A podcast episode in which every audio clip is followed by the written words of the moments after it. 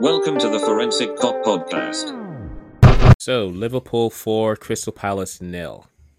That looked like a return to the good old times. What do you think? Yeah, it was. Uh, so I gotta say, it was nice to win a game as we should be winning it, as opposed to these, uh, you know, very intense one nothing games. This felt more like just your standard um, one better team than the other beatdown, and uh, yeah, I'm I'm glad like for for a change we didn't have to nail bite and we didn't have to worry and we didn't have to uh, you know get a heart attack before the end of the game.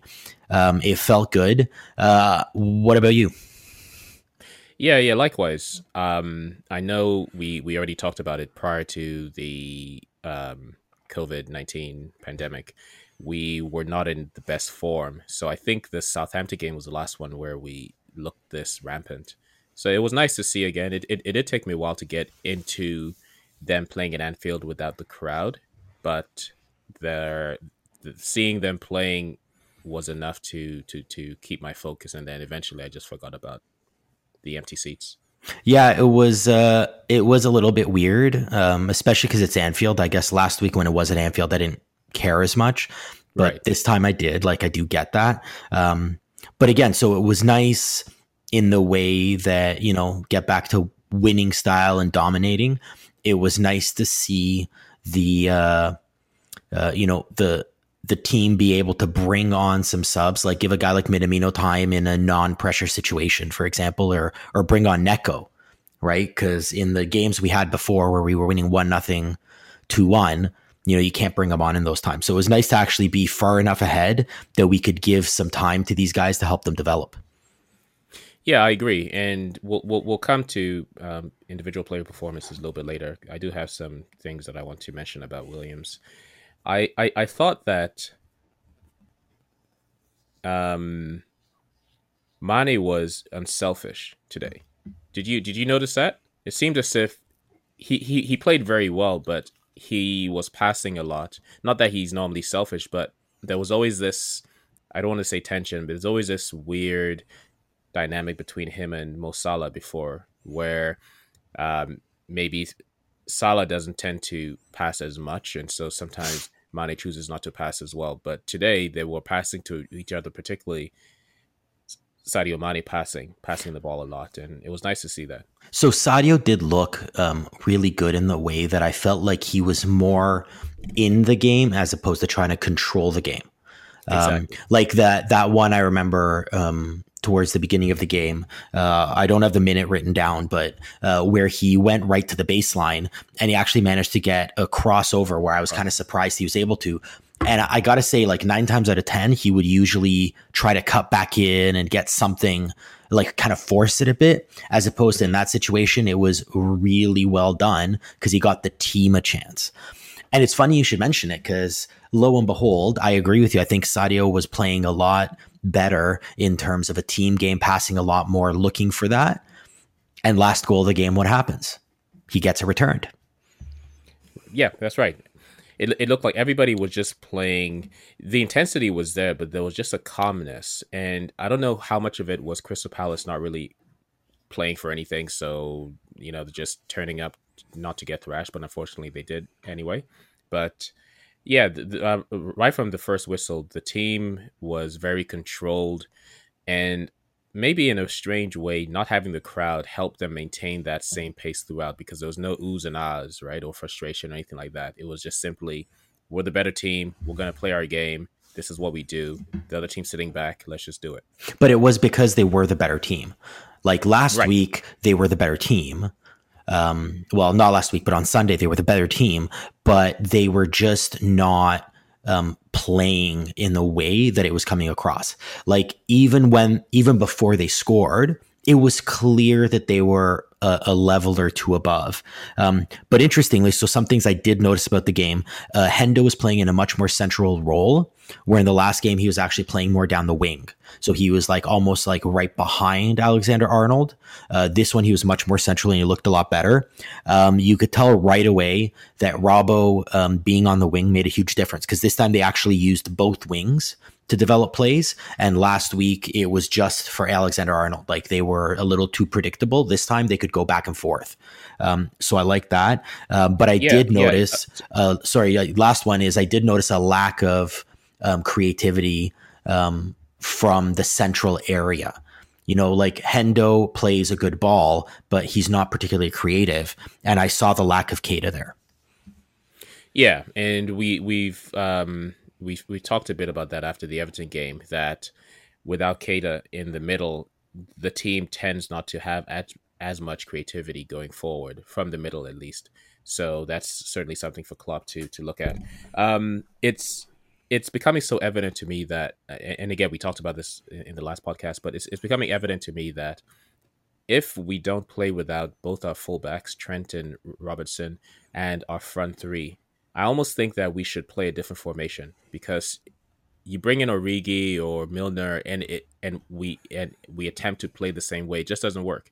I'd almost prefer if we just revert to a 4-4-2 or just change the formation if we don't have those five players on the field. So yes and no. What I would say is Robertson and Alexander Arnold, yes. Um, like I think you saw the difference when Neco came in. Um, you know, he's a young guy. He's got lots of time to improve, and he didn't play badly, but you could see he was just not at that same level in terms of, uh, you know, I felt like he looked to get to the baseline and cross the more traditional style of cross, um, the Traore type thing. Right? How often does Traore cross before he's like within six yards of the of the baseline? Almost never. That's just the way you generally play, where Alexander Arnold can cross at any time. So it puts a lot more pressure on the defense. Um, so you could see Neco doesn't do that. And then with Robertson, again, just that endless energy, the ability to run up and down. And again, I think you lost that um, in the last game against Everton. And when Gini was forced to move back into defense there to take his spot when he came out. Yeah but by then the game was already won, and and um, Crystal Palace was not interested in attacking, so there was really no concern with that.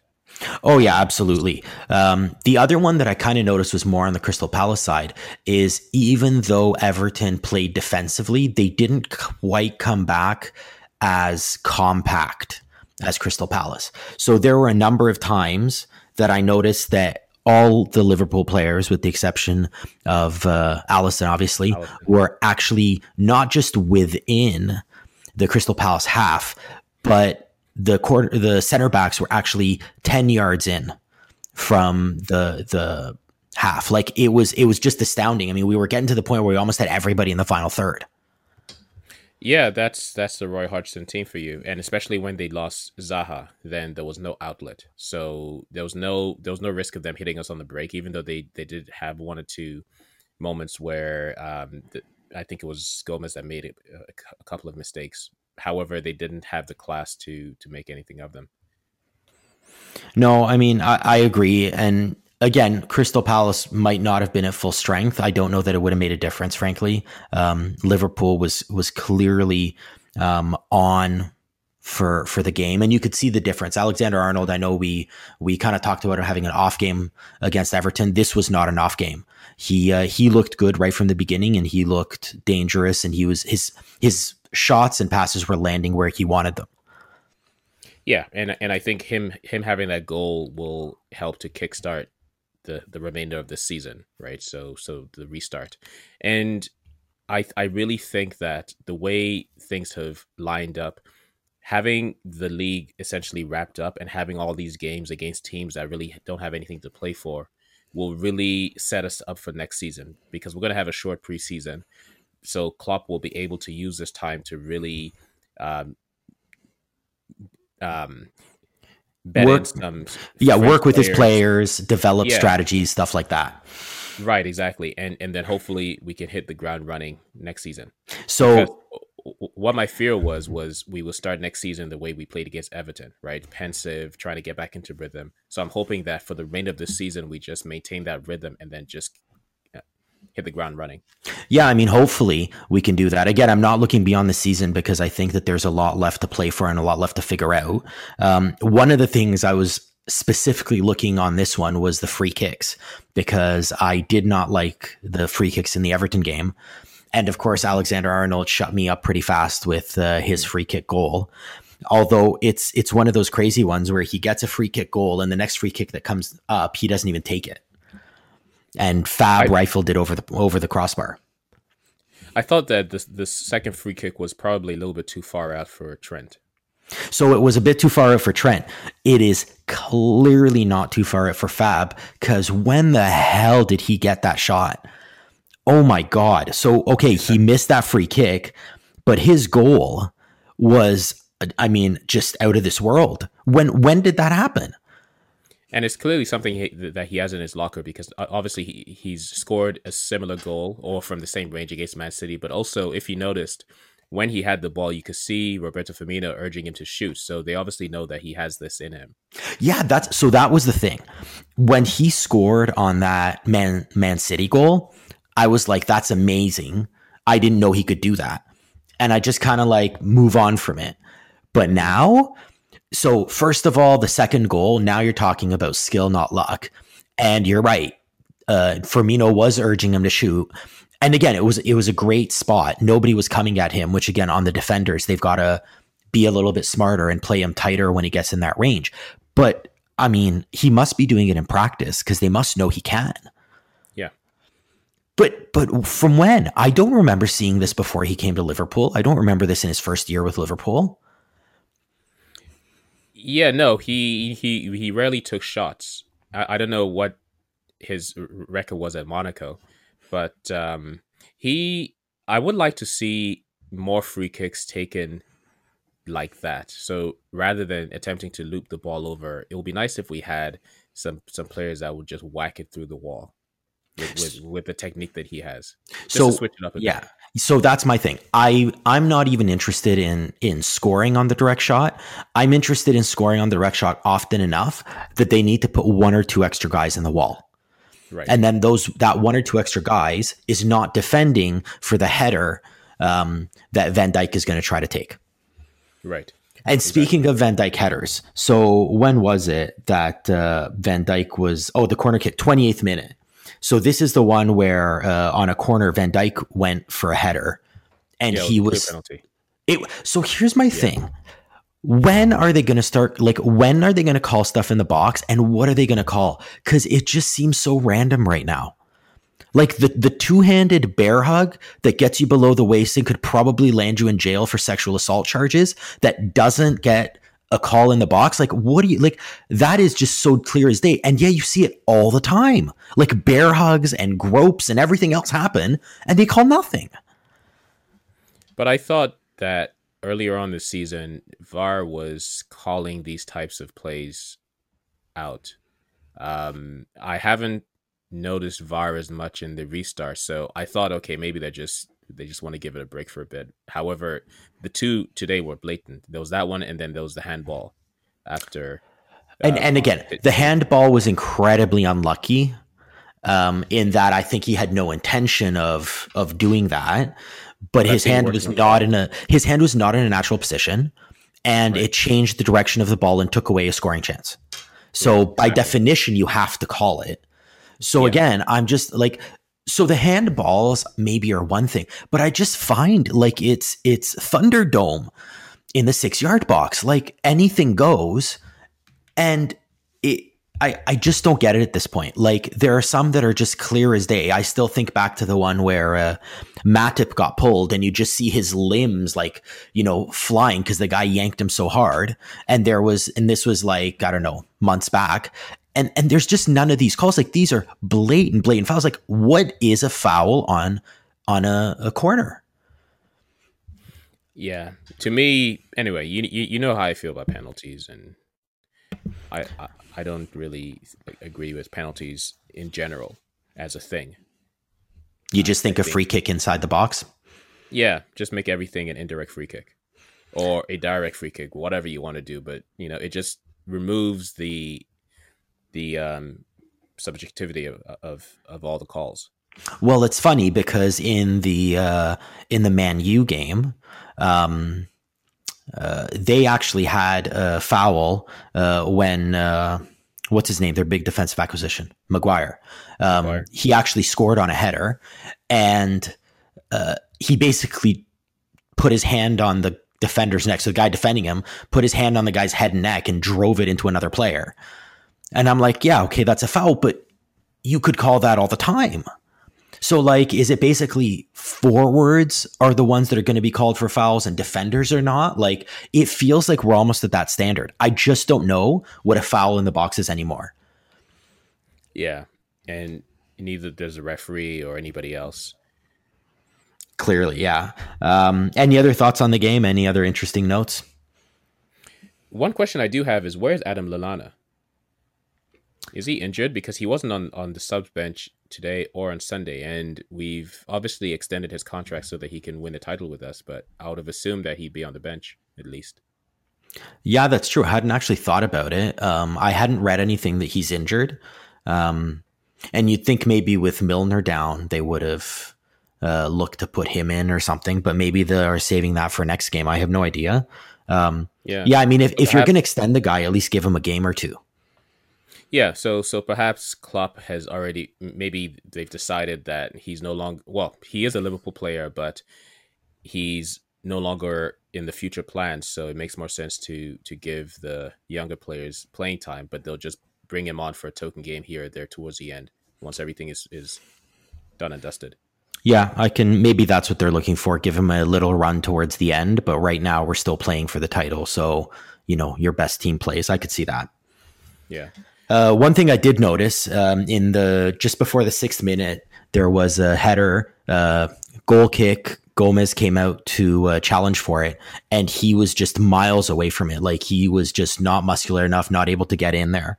Um, but I noticed later in the game, the 84th minute, exactly the same play. This time Gomez came, just like outmanned the other guy. I, oh, yeah, I don't even want to say outmuscled, just outmanned him and said, "That's my ball." Yeah. What do we need for him to play that way the whole game? Because I, I got to be honest, the header is clearly the weakest part of his game, in my opinion. And if he can do that, like what he did at the end of the game, then man, he's got no problems there. I think what we saw today is how he plays his seasons. So the first couple games, he tends to ease himself back in, right? He's not really sure of himself. He doesn't put his weight around. But then once he gets into a groove and develops rhythm, then he just completely bosses everything. So that's kind of what I saw today. Where at the start he was a bit apprehensive, but towards the end he knew, nope, you know, you, you, you, you you're not going to beat me for pace or for strength.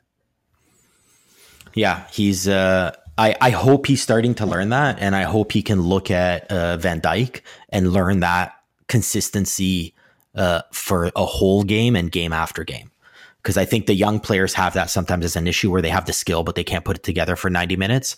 And if they can put it together for 90 minutes, they can't put it together for 38 games in the season. I hope he can learn that consistency because if he's got that, it makes a huge difference. But the heading is is a little bit worrisome because I was reading that it goes back to his younger days where his uh, the coaches at, at that level always called out that he's not the best header and it, you wonder what it will take for him to learn how to head aggressively. So perhaps there's a psychological issue there. Sorry, not issue, but obstacle. Yeah, I, I mean, again, in the grand scheme of things, you know, he's he's not six four, so he's probably not going to be the biggest header in the box. You just kind of want him fighting a bit more. Um, hopefully, that's something that can be learned, but uh, you know, if that's the only weakness that his game has, it's you know something I think we could live with. Yeah, it's it's, it's less that it, it's so so to me the the issue I have is that he goes for headers but he loses them, right? So well, it's, it's almost, not even that he I, loses; I, I, it's that he's not close. If yeah, I'd almost prefer if he just knew, okay, I'm not going to win this header, so I'm going to position myself right behind the defender, front of the defender, whatever. But when he goes for the headers, you can tell he's there's no way he's getting that because he doesn't look like he wants to get it you know, there's something there's something uh, happening there. I'm, I'm, not sure. yeah, I, I agree. I think you have it right. There's he's going for them, and I'm looking at it and thinking that's what happened in the early one. I was thinking like you're jumping from way too far away, and right. you're not even getting close to the guy who's going to hit the ball. Like, what are you doing? So I guess maybe in my thought, in my head, I was thinking he needs to learn the skill, but maybe you're right. Maybe it's more of a psychological thing, and you know, he's having a hard time with that. So hopefully they can work with that. Hey, didn't the Klopp hire a sports psychologist? Yeah, that's right. So maybe that should be the first thing to work on. Klopp, if you need any more advice, because you know you always need that help, uh, feel free to give us a call. so again, if anyone actually thinks Klopp needs our help, I was I was kidding. He obviously does not. He's doing just fine on his own. So who was your best player? Um, I don't know. That was a tough one. Um, I liked how Salah played. Um, it was good to see him back. It was good to see him dangerous. Um, I would maybe go. Sorry, he should have scored that second one, or at least oh, should have passed it. Was he? So that was my question. So first of all, the pass to Minamino just is an easy gimme goal. So he must be selfish. He doesn't score it. So like, is he just taking it too easy? Like that's one that's really hard to explain why you don't score. I mean, I know the intensity was down because it's so late in the game, but really, I, I think that's just it. The the intensity is not there. Number one, because they know they've won the title, and number two, I'm sure halfway through the game, some of them were, were thinking, oh, "Is this a friendly or is this a real game?" I'm not even sure. Right? Yeah. By the end of the game, you could tell a little bit that had cre- thinking had crept in. Yeah. There's no way that prior to to lockdown, um, if we're playing Arsenal, Man City, whoever, there's no way he he just casually tries to slot that in the way he did. Yeah, but you know he wants that golden boot, so I mean, yeah, yeah. But that's my point. Um, in the moment, maybe he even forgot about that. Right. Um, right. It's possible. So I'm going to go way out there with my man of the match, and you're going to be like, "What are you talking about?" And I'm going to pick Gini. Really? So, and I'm going to tell you why because he wasn't actually spectacular in any way, but he had he was strong in the midfield as he always is. Um, he had three golden chances during the game. Um, he scored on none of them, but I mean, all three of those could have at any other time gone in. It was a bit unlucky that he didn't score any of them. But the fact that he's playing as a solid midfield, um, he's getting three prime scoring chances, which is three more than the whole other team got like in total. Like Crystal Palace didn't get one. So he's he's getting himself in good positions, finding spots, soft spots in the defense inside the 6-yard box. So to me that means a lot. The other one was when needed, he was able to come back and play on cornerback. So he covered for Robbo at the end of the game. So like think of the level of versatility to be a back, play a strong holding midfield, get three golden scoring opportunities, and then the other one that that I noticed was in the 45th minute plus one. So first half extra time. Um, it was in their zone, in their area, and they were kind of coming out with the ball. And Van Dijk pinched to try to get it back, and the guy went around him. So Van Dijk, it wasn't that it was a bad pinch; it was just, it was more of a of a press as opposed to an actual shot at the ball. And so the guy kind of was past him. And Gini, instead of playing it the way you're actually supposed to play it, which is to run with the guy and drive him like towards the sideline, he actually jumped into the sideline path to stop the guy from running down, which basically gave Van Dijk time to turn around and come back to his natural position. And that was a really small thing, but I can guarantee you right now, his only thought at that point was my center back is out of position. I need to buy him the five seconds he needs to get back in position. That's the kind of play that is why Gini is in there. And that's why I think a lot of people don't see it, but I think Klopp sees it. So for that, I'm going to put him as my man of the match. You? Um, so my man of the match, I'd pick Mane. He was just, he was the one player that I just trusted completely to not lose the ball and to just control the game whenever he had the ball to make space to look for other players to play the right pass. He he just played an all round great game today, and I was really happy that he also got the goal too to encourage him to continue playing like that. Yeah, and I'm actually particularly happy that he got the goal from uh, from Salah. Right. It, it, it, was it was just a great play. So from Mane to Firmino to Salah to Mane. Yeah, and and I don't know if you noticed, but Salah actually passed it up with his right, not his left. Yeah. So that's a great weighted pass from a right foot. That's pretty good. I think he's been working on his right foot, so that's always a, an encouraging sign for Salah. But I agree. I think Mane had a fantastic game. Um, yeah, I so mean, just going back to Keita there for a second. Yeah. uh, sorry, not Keita, uh, Wijnaldum. The reason why I said Keita was the thing. I, I I think now that Wijnaldum is taking Keita's spot in the first eleven, and I think that was evident by when Naby came on. He's playing with a lot more authority now than I've ever mm-hmm. seen him. He looked like he belonged in the midfield, and people were trusting him more. So he was getting a lot of the balls back. The, you know, the one twos were coming back to him, and he was driving. And I, I see that if he had started the game and he had those chances that Gini had, he would have scored at least two of those. So my in my defensive genie, let's not forget um, uh, Barcelona last year, where he came oh, in and and so so he's player. he's got no I don't even mean that. I mean he's got the ability to score. He scored for the national team. He scored for us in big games. So he can score. It's just you know sometimes again his mindset is not even that of a forward. I think if if Klopp told him you go forward and you score goals and his mindset was different he might have scored one of those three so I I do I hear also, you where you're coming from yeah it's it's also so the the goals that he scores he's usually coming in on a run right um, the ones that he misses are when he's static and he has to re- react quickly. And I've also noticed that when he plays in the midfield, sometimes when he gets the ball, you expect him or you expect the other players the way they play. There's usually the one-two pass, so the one-touch pass. He tends to hesitate sometimes where he has a pass, but then he'll just hold it and then he'll do that little turnaround and then he'll he'll retain the ball, but then he's missed the opportunity to do the one-two. And he seems the only player in the midfield or the front six who doesn't have that one touch or he, he's not switched on in that sense where he needs that extra second or moment to to to think about what he needs to do. And so I I, I don't disagree with you. I think that's the advantage that Keita has, and and, and I think long term the the the first eleven would be what we saw today, except replace Gini with Keita. So I agree. Um, what I'm all I'm all I'm trying to say is the guy the versatility that Gini brings. Um, you know, would you trust Keita to go back and play a cornerback position? Left back? Yeah. No.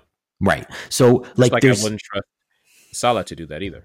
Right. But but my point to it is more Gini today showed his versatility as a player. He was incredibly dangerous in their six yard box where he could have scored any of those three. He was solid in the midfield. He made the small little plays like the one I described.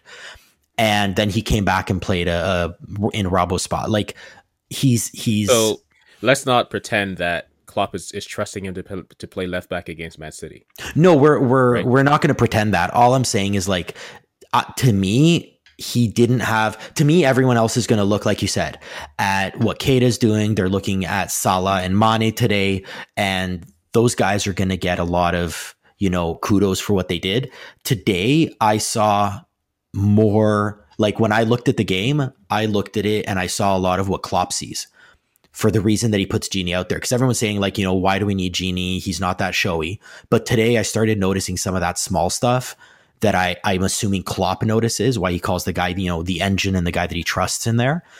So that's why I made him my man of the match. Probably more stuff that I'm noticing as opposed to he's doing newly. But for me, I'm like, you know what, this guy's got a lot to offer. And so I, will give the kudos because, again, I don't disagree with you. I think our coming next year, I think our starting nine doesn't include him. Yeah. And none of that is you know he he he played a typical Gini game right? However i think the time has come for us to move beyond having three workhorses in the midfield. We need so i like having fabinho and henderson in there and i don't think that having Gini in there cuts it against the better teams unless he's having a 9 out of 10 game. Well i mean here's so here's again the knock against Gini, even though I'm saying how great he is. Like you're talking about, you know, the level of the guy that we need. Think about one of the guys you just said, which is um, Fab. So yeah. Fab is the holding midfielder who, if you give him a shot from 40 feet out, he's going to put it in the back of the net. Right. Like the guy that you're saying, I don't need anything from you but to support the D is going to score if you don't pay special attention to him within 40 yards. Mm-hmm. That's huge like the ability to to have those kind of guys. And Gini doesn't bring those type of uh, uh, characteristics. You're right. He doesn't have those type of X factors that a guy like you know Fab has, or that a guy like Keita can bring even.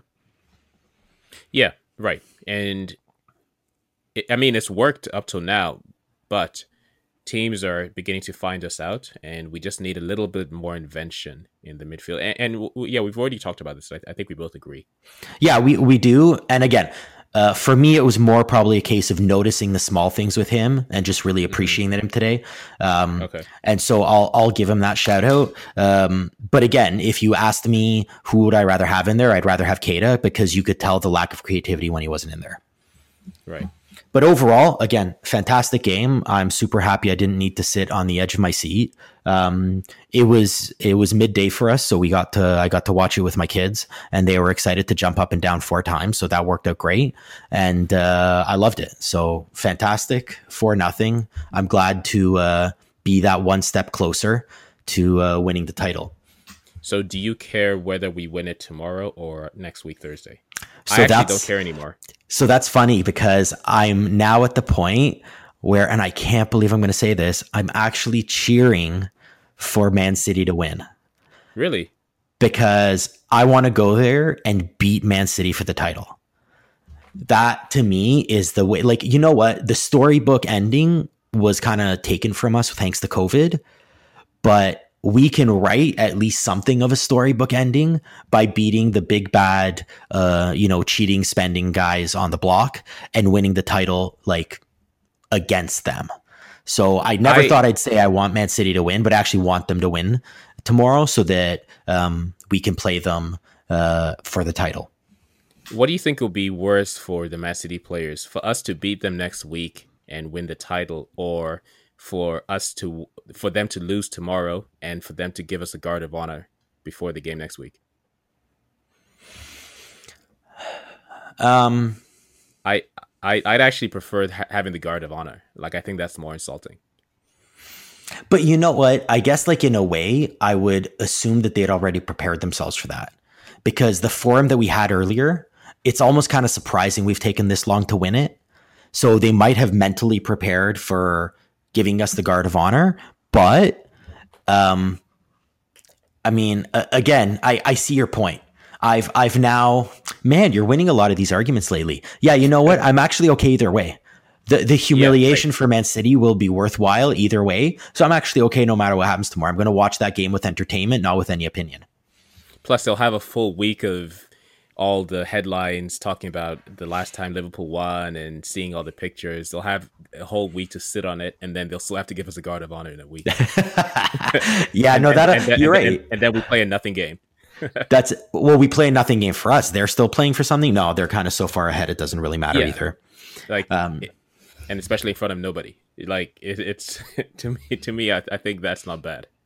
Yeah, because I guess if we don't, if they win tomorrow, and we play against them, at least they've got something to play for. If the title's already won, they've got nothing to play for. Right. Yeah, okay, I could see that. it might eat them just a little bit more. You're right. Yeah. So so at this point I it's a win-win. Yeah, to me it's a win-win. I I in a way I want to see Liverpool take it, but in another way you're right. The fact that if they lose they'll have to give us the guard of honor the week after, that's pretty good too. I uh yeah, I, I'm it's a it's a good moment to be a Liverpool fan. What can I say? It is. It is.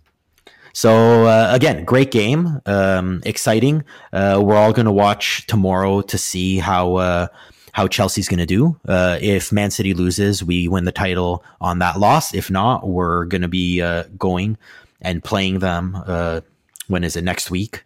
And then we're going to try to win it next Thursday, and then we're going to try to win it there. I just don't want to see a tie tomorrow. That's all. Let somebody win. Yeah, yeah, win. yeah. Let's let's get that game a proper result, and then let's uh, let's go and and uh, either get our guard of honor or win it on their home soil. For more stories, analysis, and articles, go to the forensickop.com website.